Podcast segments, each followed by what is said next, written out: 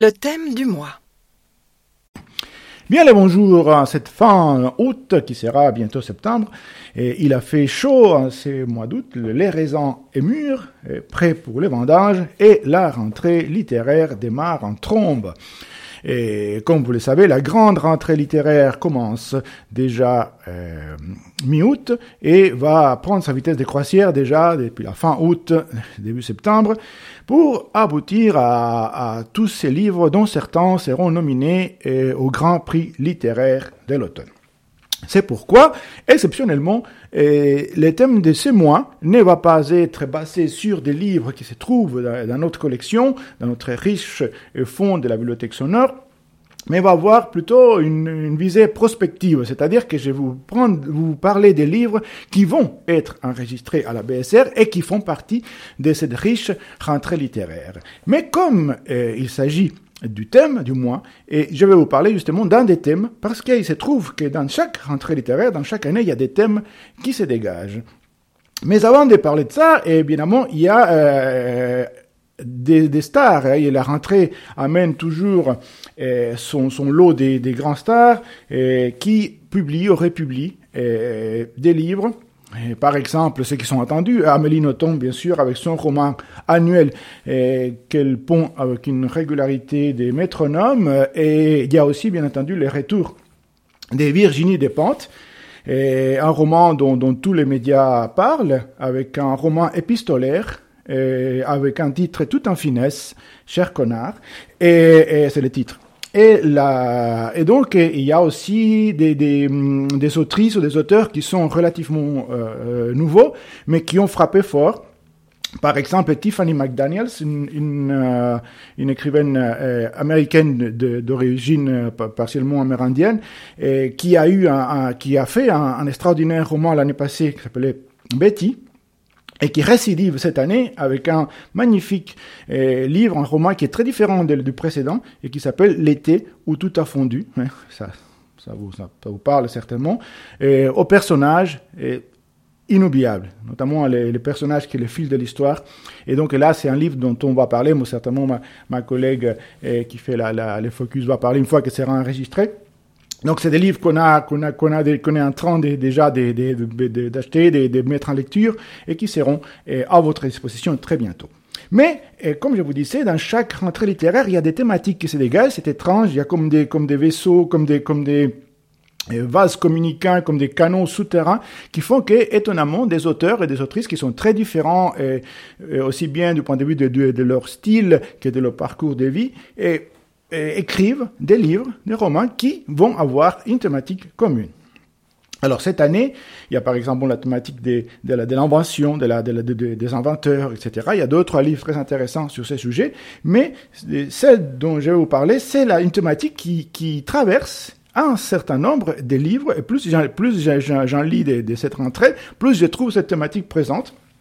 Et c'est la thématique du père, le thème du père, donc du géniteur, et plus précisément du père, du rapport entre les pères et la fille.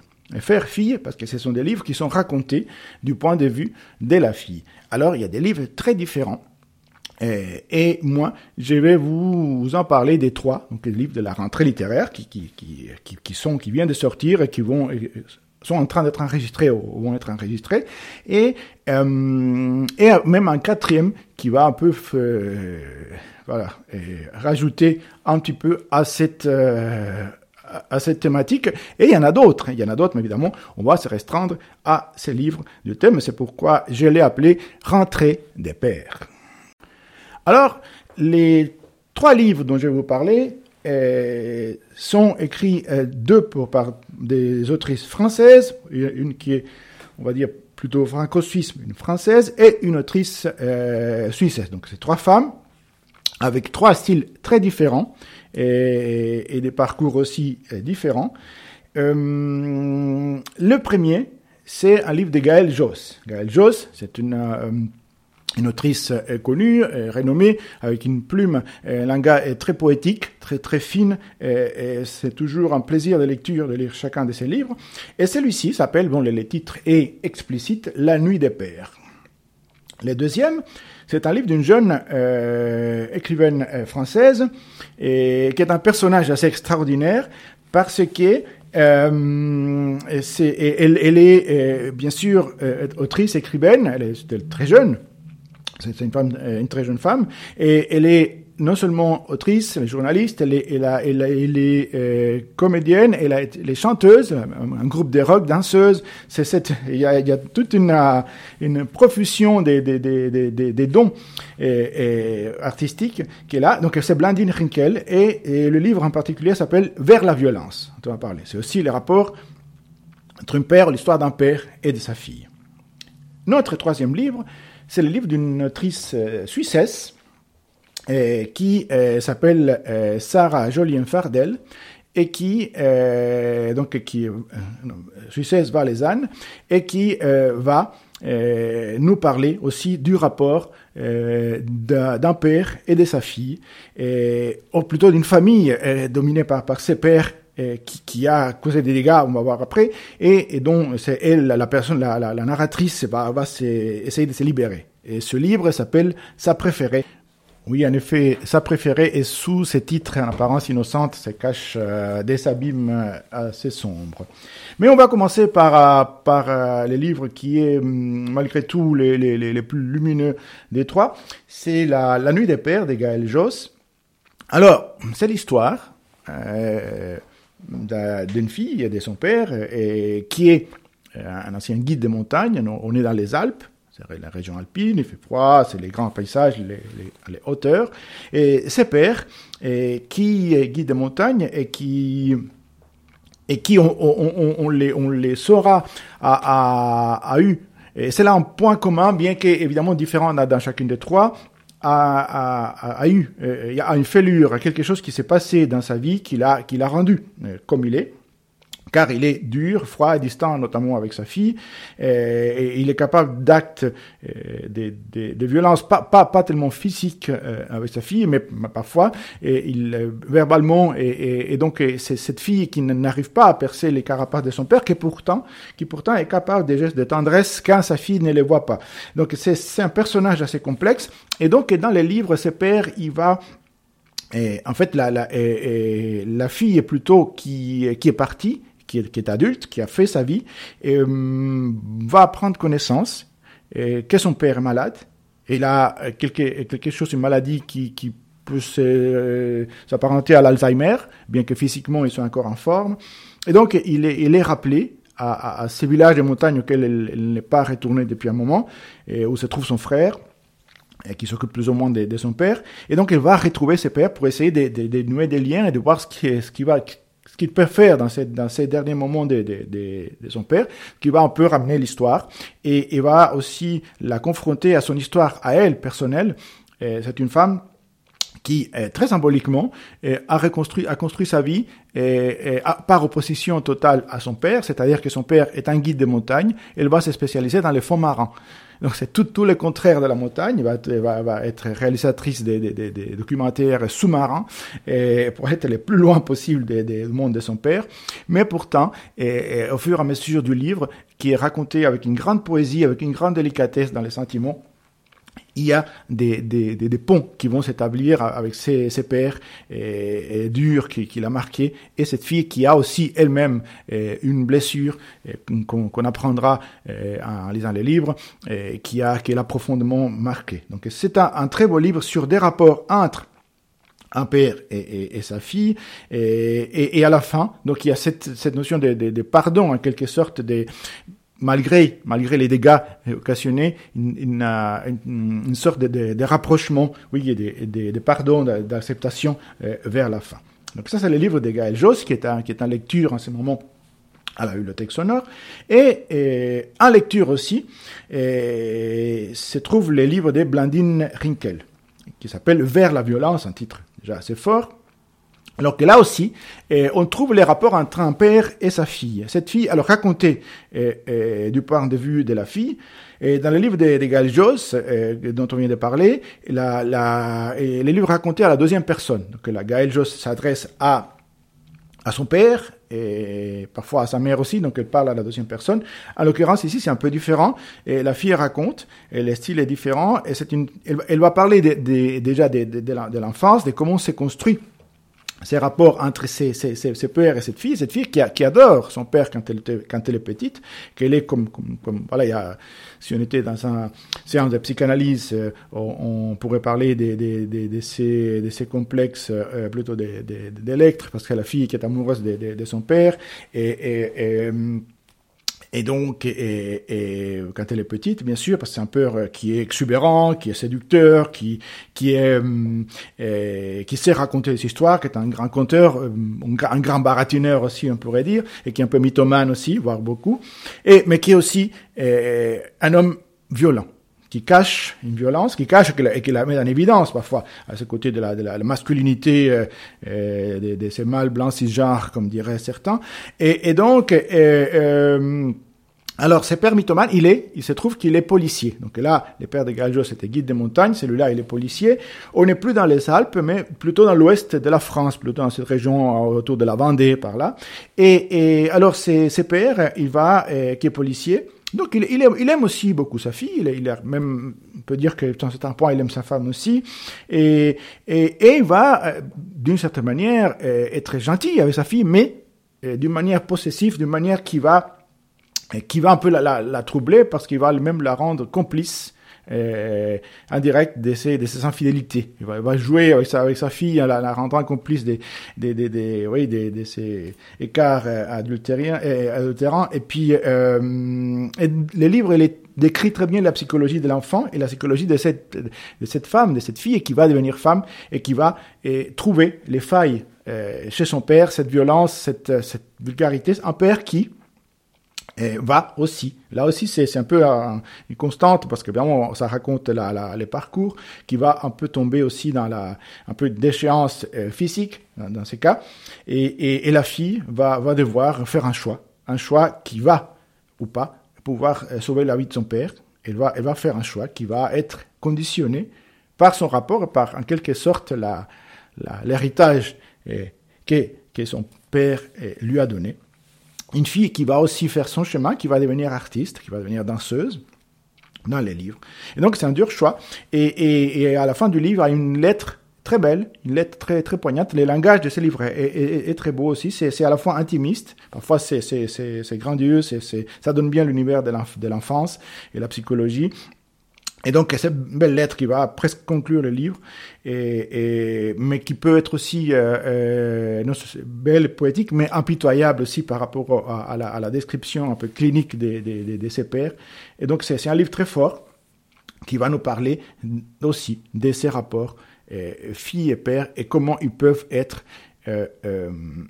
pas enrichissants parfois, mais aussi destructeurs. Vers la violence de Sandrine Rinkel. Et notre troisième livre, alors, ça va nous mener en vallée. Donc, on est en vallée, on est dans un village du Valais, donc en Suisse. Et là, dans une famille modeste, on va voir un père aussi. Alors, ce père-là, il est un tout petit peu moins sympathique, déjà que les autres, peut-être. Elle était très relativement. Et elle est beaucoup moins sympathique. C'est un père extrêmement brutal, violent, bruit de décoffrage, comme on peut dire. Et aussi avec cette notion de possessivité. Ses filles et sa femme sont des objets dont il peut se servir. Je n'entrerai pas dans les détails. Il faudrait lire les livres. Et il y a de la violence physique, il y a il y a toute une panoplie des violences. Et ce père, qui est un père abuseur, il y a deux filles, donc il y a deux sœurs. Une, c'est la narratrice, et une autre, c'est une fille qui n'est plus là. Mais je vous raconterai pas les détails.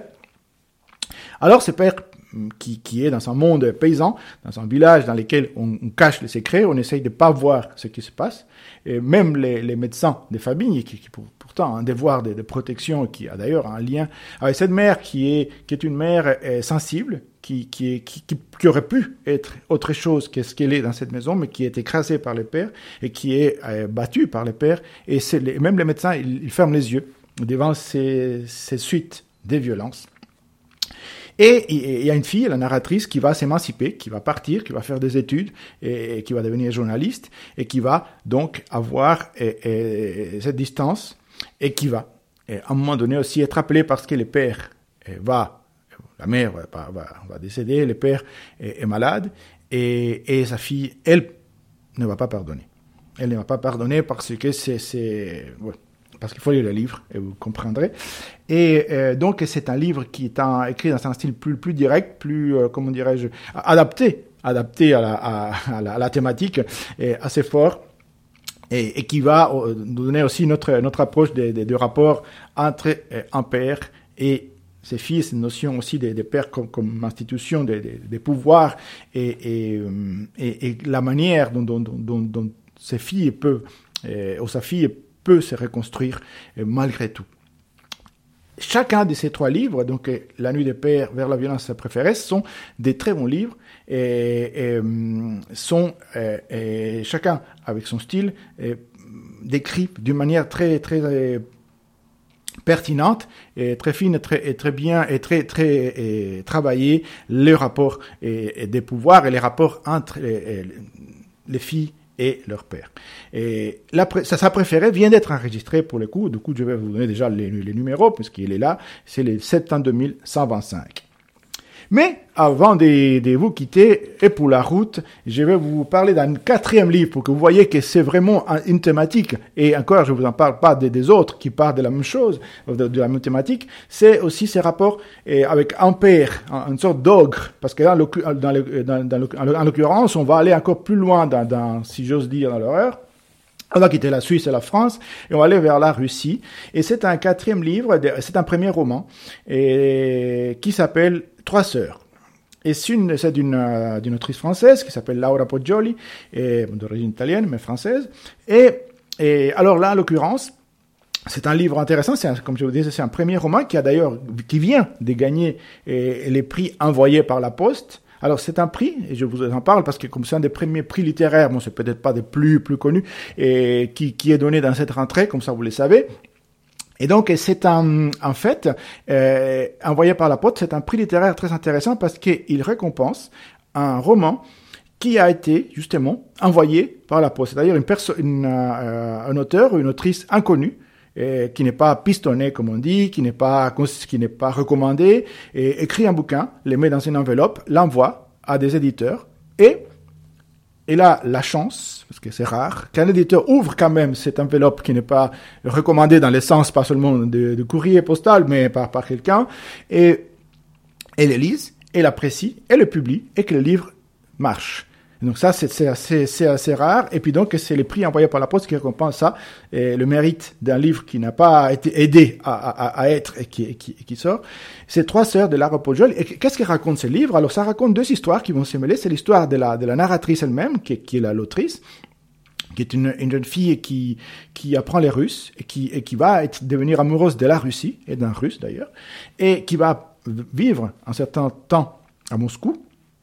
Et ça va se croiser avec une histoire, un fait divers réel qui a eu lieu tout récemment en Russie.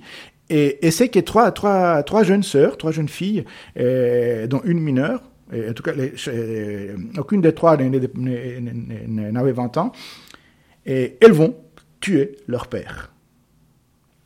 Alors, bien sûr, Trois sœurs fait penser à la pièce de théâtre très connue, de Tchekhov, etc. Mais là, en l'occurrence, c'est trois sœurs qui vont un jour, elles habitent toutes seules avec leur père, d'origine arménienne, et elles vont les poignarder et les écraser la tête à coups de marteau. Trois jeunes filles sensibles, fines, innocentes. Comment est-ce qu'elles ont pu faire ça? Comment est-ce qu'ils ont pu arriver à massacrer, comme on dit, leur père? Et donc, là, l'histoire va raconter pourquoi. Et c'est parce que ce père est un ogre, au côté duquel presque celui de Sarah Jolien Fardel, c'était presque un enfant de cœur.